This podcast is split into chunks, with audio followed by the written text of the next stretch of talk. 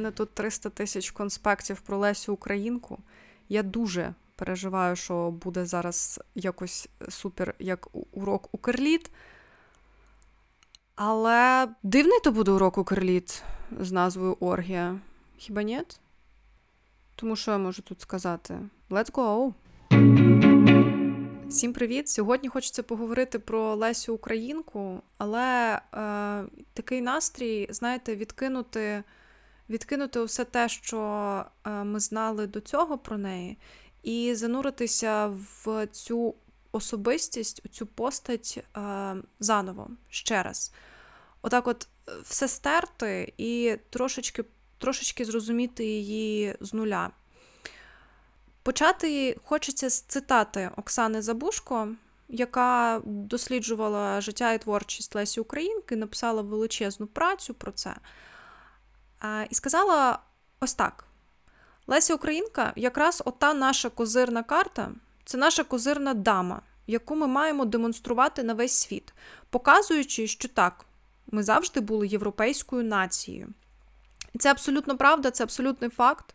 Леся Українка ще е, за свого життя вона дійсно була величезною представницею української культури, української мови в, е, для європейських народів, для європейців. Вона часто їздила в Європу, вона часто показувала, хто ми, вона багато перекладала європейських творів. Про це обов'язково згадаємо пізніше.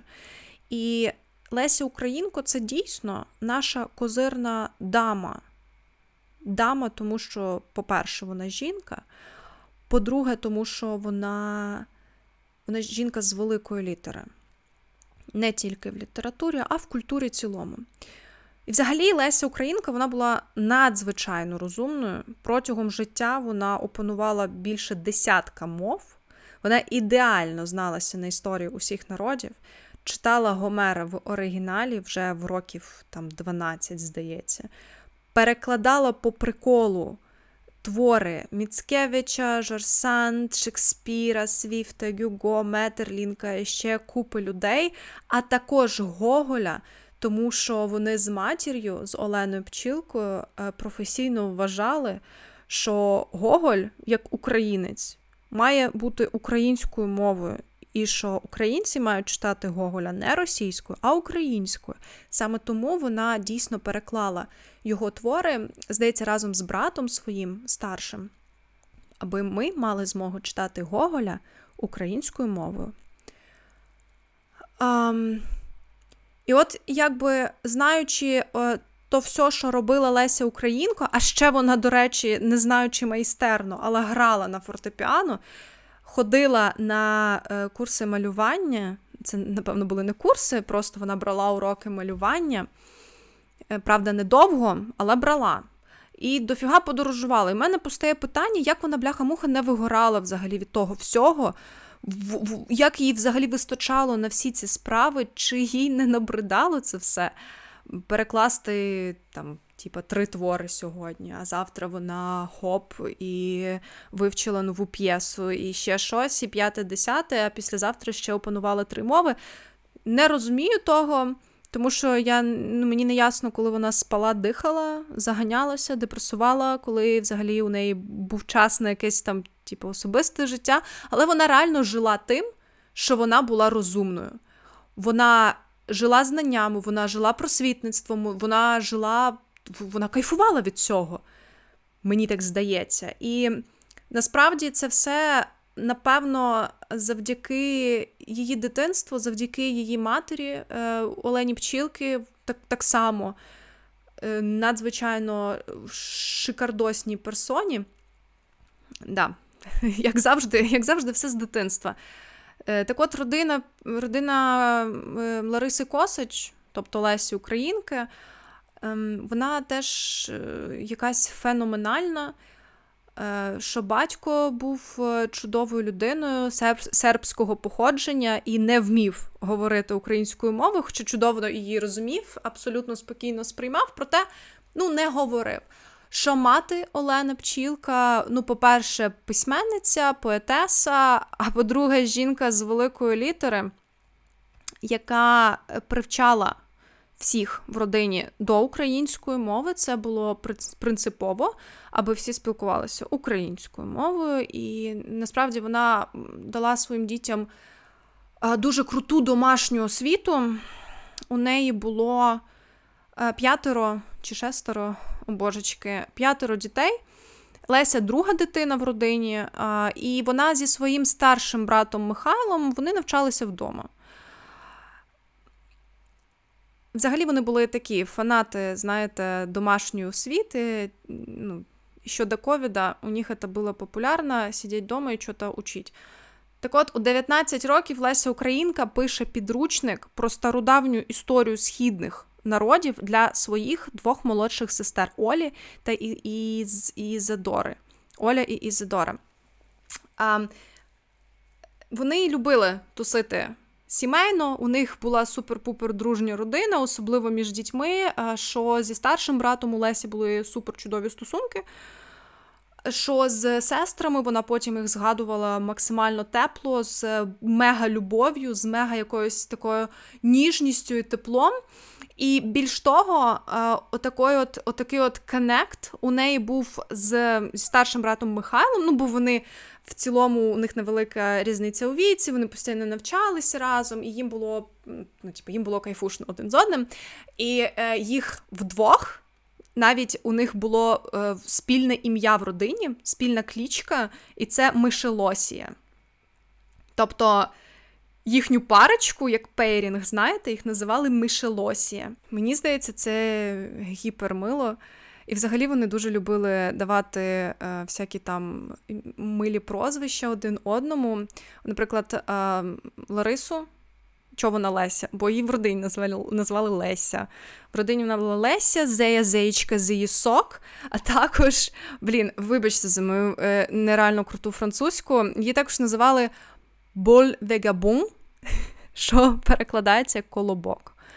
Не зрозуміло що, але е, да, така от м, сімейна таємниця. Ну і якщо ми вже почали про ім'я, що вона, взагалі, Лариса Петрівна Косич, і що, що так сталося, що вона Леся Українка? Ну, Леся, тому що її так називали в родині. Ларіса Леся, дуже гарно. А, Українка є два варіанти, чому вона українка. Найпоширеніше це тому, що її дядько Михайло Драгоманов він часто підписувався як українець, і вона, оскільки була в дуже класних стосунках ще й з дядьком, то вона просто перебрала це на себе. Але є ще ще одна не суперпопулярна версія, ем, яку я надибала у Ірини Фаріон даю таке посилання, щоб, щоб якщо що, то, то не що. Не суперпопулярна версія того, що саме Олена Пчілка, мама Лесі Українки, вона була ініціаторкою ось цього Українка. Вони довго думали, яким чином підписувати Лесі е, Ларисі її вірші, вірші, і було запропоновано Українка. Леся хотіла, щоб це було Галичанка, але Олена Пчілка сказала: ні, ти не треба. Оце, от ета, от, от ета вот.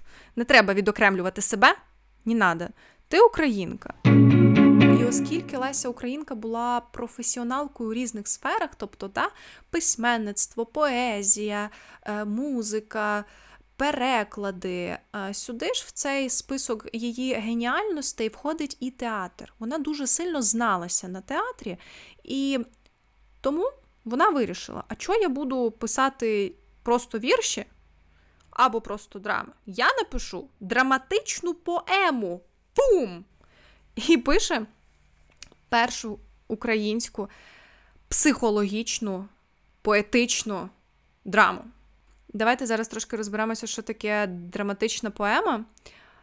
Це такий жанр, невеликий віршований твір, в якому поєднується драма і ліроепос. Тобто, що там поєднується? Драматичний твір, ну, якась там п'єса. Це то, що він. Де ти була? Вона. Я гуляла, він. Я тебе чекав, вона.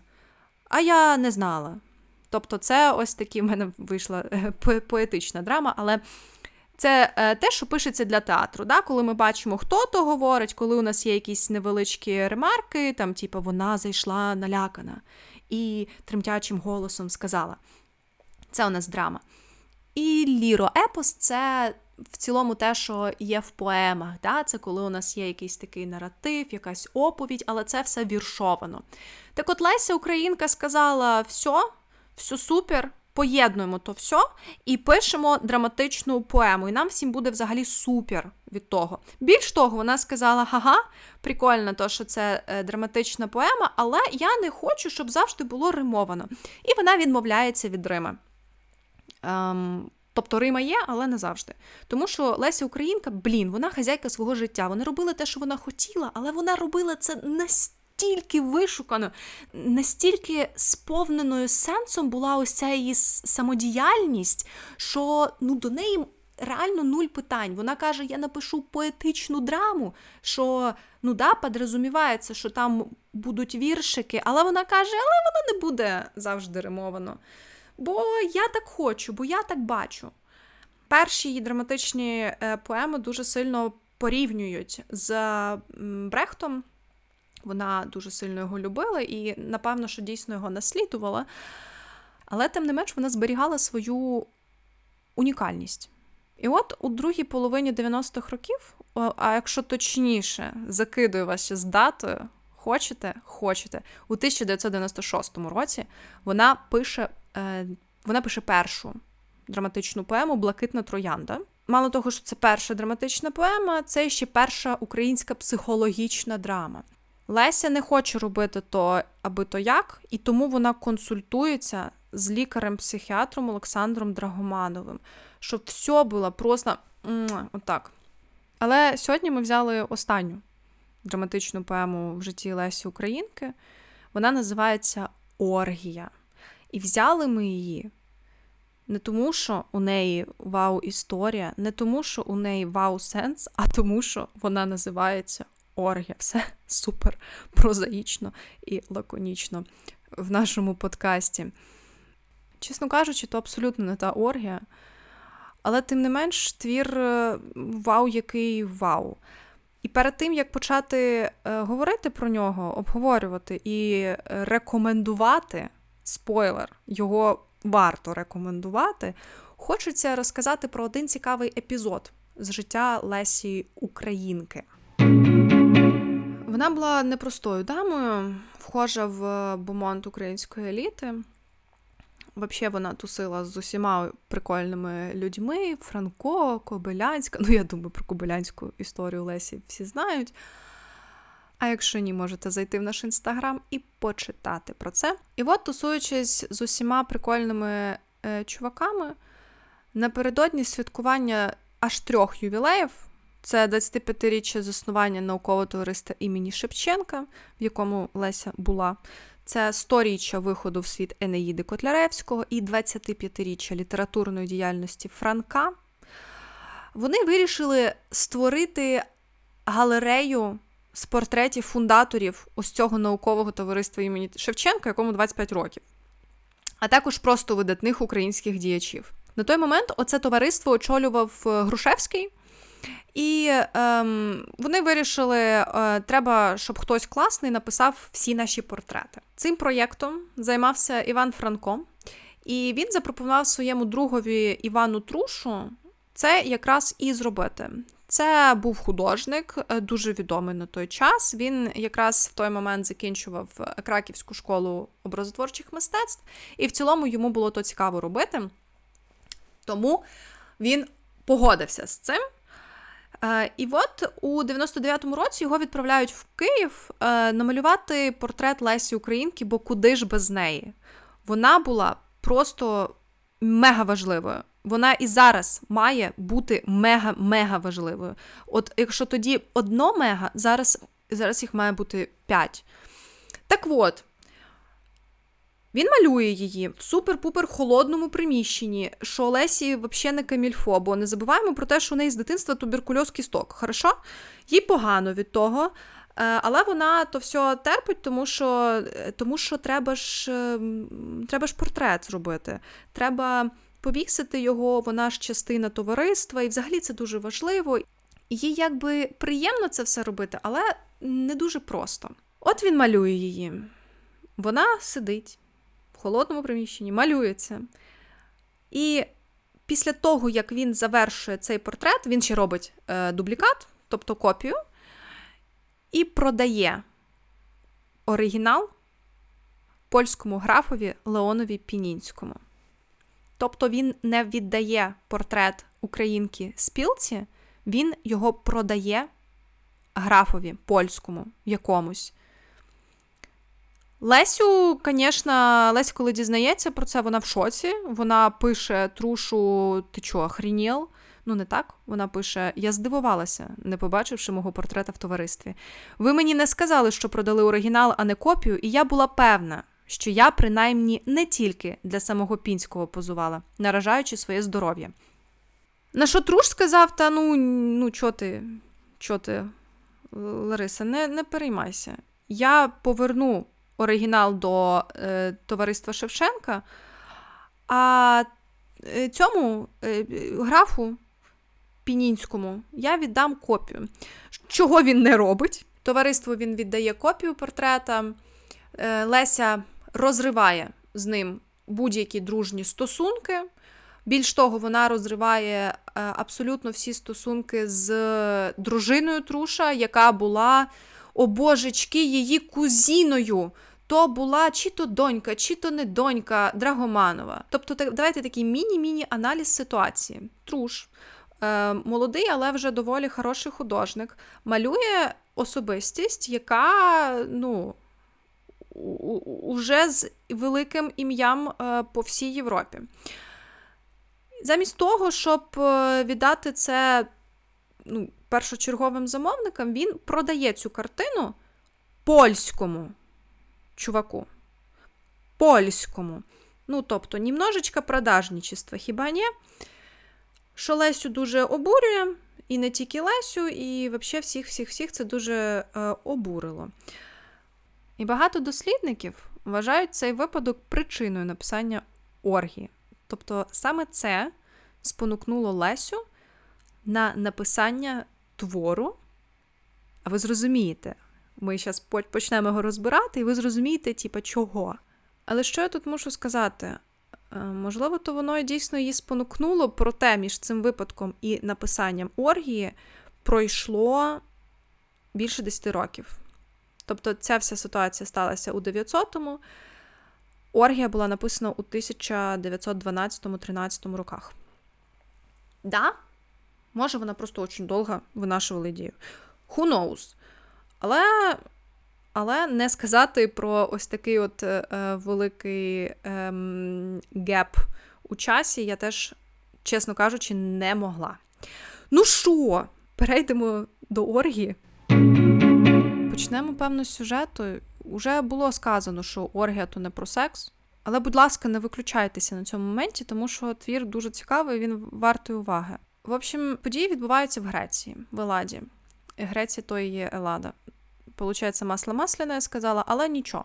Історія віддається про співця Антея, дуже талановитого, е, який грає на лірі, який приймає у себе своїх учнів і взагалі доволі якби спокійно собі живе. На жаль, талант Антея е, можуть розділити тільки його учні в самій Греції серед греків. Він не супер популярний, йому не платять купу грошей, але він хороша, благочестива людина, яка живе за своїми принципами. І, ну, знаєте, такий. Якщо переводити це на сучасний якийсь е, лад, то ну, такий нуднуватий, правильний, але прикольний. У нього є дружина, її звати Неріса. Вони в шлюбі е, лише місяць, і Неріса була рабинею, яку Антей викупив. Тобто, мало того, що він е, талановитий співець, який е, суперпринциповий і хороший, він ще і людину з рабства викупив до Антея одразу е, з'являється таке дуже приємне ставлення, що він такий вау, який хороший. Твір починається з того, що до Антея приходить учень Хілон і каже йому, що він не зможе займатися з Антеєм через те, що в нього немає грошей. На що Антей каже, нічого страшного, е, я все одно буду з тобою займатися, бо ти прикольний, ти талановитий і взагалі хороший ти парень. Ем, Хілон йому каже: Дякую, але я насправді то, певно, вже і не хочу. Тут відкривається нова школа від мецената, і я піду у неї. Антей в шоці такий: Вау, що, що таке школа від мецената? Е, і з'ясовується, що е, це школа римляна, римського мецената, яка хоче відкривати нові таланти, і яка більше цінує ці таланти. Тобто, яка ситуація? Є греки, які живуть в своїй Греції, і які не супер-пупер цінують талант греків. Тим самим ті самі греки не можуть заробляти достатньо грошей, щоб е, і далі продовжувати якось жити в Греції і е, дарувати грекам свій грецький талант. Отак. Тут приходять римляни, які е, там пару поколінь назад завоювали Еладу, але вони якби їх не чіпають, але все одно вони ну, якби окупанти. І всі греки, яких не прийняли, яких не вважають за талановитих, е, обіжене життю, вони йдуть до тих римлян шукати нового добра, шукати собі слави і заробляти гроші. Тому що римляни більше поціновують талант. І римляни вони більше оплачують це. Розумієте, да? Сподіваюсь, да. І от каже цей Хілон: Ти знаєш, Антей, ти, може, теж підеш до римлян, тому що ти такий талановитий і класний, і взагалі тебе там уже давним-давно чекають. Твій талант мають оцінити, бо зараз він не оцінений ніким. Іди до римлян і ну, почни уже тусіть з римлянами. Антей в шоці, тому що він не хоче. Він взагалі то пам'ятає, що римляни то окупанти срані, і що не можна іти до римлян і тусити з римлянами. Бо це тоді, ніби ти приймаєш все те хірове, що наробили, е, що наробила з тобою Римська імперія. Тому Антей просто каже: Ой, ні, дякую, я якось тут сам буду. Тут з'являється Неріса, його дружина, яка каже: Антей, ти такий талановитий, ти такий в мене чоловік, просто, ну, просто вау. Сказка. Я дуже хочу, щоб твій талант почали нарешті цінувати хтось, хто не я. Пожалуйста, іди до римлян. На що Антей каже: Ні, не піду. З'являється Федон, друг Антея, друг Антея і скульптор який е, нещодавно списував з Неріси одну богиню. богиню. Списував з Неріси богиню. Одну богиню він з неї скульптурив, вибивав на камінні. І він каже: Я продав цю скульптуру меценату римському. На що Антей каже, що? Нащо ти то зробив? Воно ж воно ж римське. На що Федон каже, так там платять нормальні гроші. Тобто конфлікт твору у тому, що є римляни, до яких греки чомусь дуже хочуть притулитися, приєднатися, від яких греки чомусь хочуть якогось прийняття. Честь і мирило власного успіху для греків це бути прийнятим до імперської системи. Що Антей дуже активно від себе відпихує. Він каже: Ні, ребята, ні, ми греки, ми отлічні ребята, ми пацани, ми дівчата, ми всі, ми можемо самостійно, нам не всралися ті римляни, ви розумієте? На що приходить? Ще там хтось і каже: Антей, тебе вже зачекалися там у мецената. Ну, прийди, поспіваємо пісні, ну, типу, ну що ти, е, тобі не вилізе воно. Насправді, напевно, таким центральним я відчула е, в цьому творі діалог е, діалог Антея і Федона, його ось цього приятеля-скульптора, тому що ось там якраз і прослідковується основна ідея цього твору, основний посил, мотив. І от в цьому діалозі є така репліка від Антея, яку він Е, вигукує Федону. Вони сперечаються дуже активно про те, варто чи не варто йти до римського мецената, варто чи не варто продавати своє мистецтво ем, продавати своє мистецтво і давати його е, на оцінку римлянам. І Антей каже ось таку штуку: не славу дозволяють нам носити, а славу Рим бере, немов податок. Тобто, що він має на увазі? Що ідучи до римського мецената і даючи свій талант, показуючи його, це вже буде не грецький талант. Рим його собі присвоїть. Розумієте? Така от трошечки, трошечки, е, трошечки знайома ситуація, хіба ні? Ну і спор за спором приходить Неріса і каже: Знаєш, Антей, все, звісно, супер. Але хочеться жити якось нормально, як люди, мати гроші, як як всі мають, і взагалі ти такий талановитий, а ти просто сидиш оце на стулі зі своєю лірою, я тебе слухаю, щось підтанцьовую, але ну, типа, ти мужик і ні, зароби гроші. Взагалі, стосунки Неріси і Антея це щось мега аб'юзивне і токсичне, чесно кажучи, тому що вони там засирають друг друга постійно, а потім він їй каже, ах ти ж моя богиня. Тому. Не знаю, якщо читати це вже в 21 столітті, де ми всі е, якісь плюс-мінус рівні, і ми знаємо, що таке е, токсичні стосунки, що таке аб'юзивний партнер, то ну таке не раджу, не раджу. Е, але але ж не про це твір, правильно? Леся не це хотіла сказати. Тому це просто як е, забавний факт, який я помітила. Ну, я не буду вам казати, що там відбувається далі.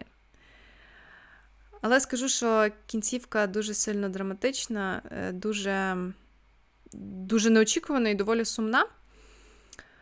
І нелогічна, як на мене. Але мене ніхто не питає, тому пофіг. Тобто, давайте зараз е, я скажу, давайте я зараз озвучу те, що я маю озвучити. Звичайно ж! Ну, 100% читаючи цей твір, виникає ідеальна, чітка паралель України з Росією і колаборантів, які своєю гарною і не дуже жопою хотіли сидіти на всіх стільцях світу. Дійсно, виникає ось ця от вона навіть не виникає. Ну, типу, воно просто прямим текстом там все це написано. Що ми, українці, дуже часто тяжіємо до того, щоб піти і полизати е, гарну імперську дупу. Ну, давайте так, тяжіли. Зараз вже багато хто то, то перестав робити з тих, хто робив. Але да. І це стосується якраз то тих митців, співців, ем, скульпторів. Ну, ви поняли. Е, Я сподіваюся, не треба пояснювати, що то нам всім говорить. Але да, да, і Леся Українка у своєму 1912 році ще до Радянського Союзу до подій е, нульових років, десятих років, до Майдану, до взагалі до всього того, вона написала твір, який ідеально показує все то, що відбувається з нами. І як воно сумно, що вона то написала ще тоді. Уявіть, що б вона написала, коли б вона е, пережила е, Савок, коли б вона пережила 14 рік і все то, що є зараз.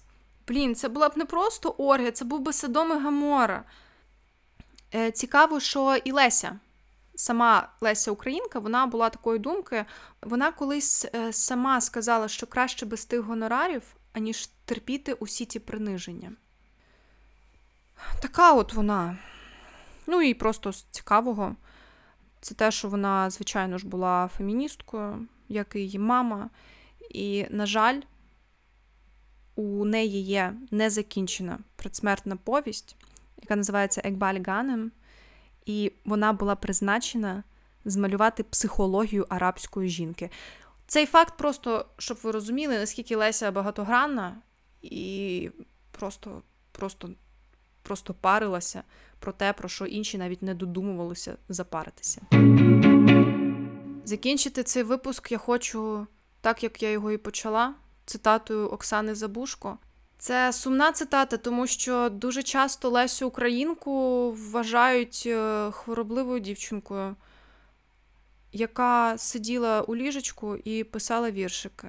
Насправді це було абсолютно не так.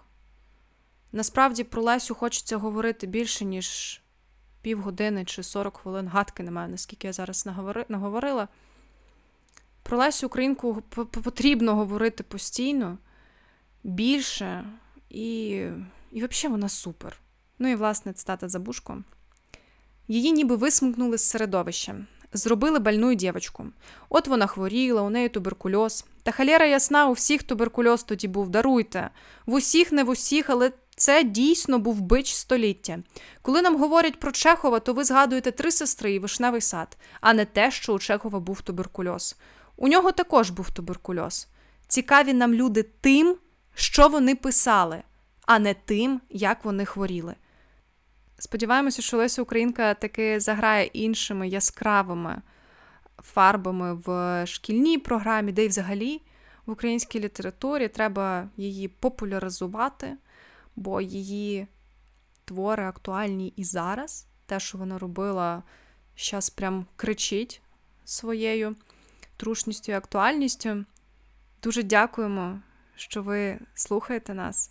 Ну а зараз Тупочитай бажаю вам приємних вихідних, шикосного тижня і почуємося в наступну суботу.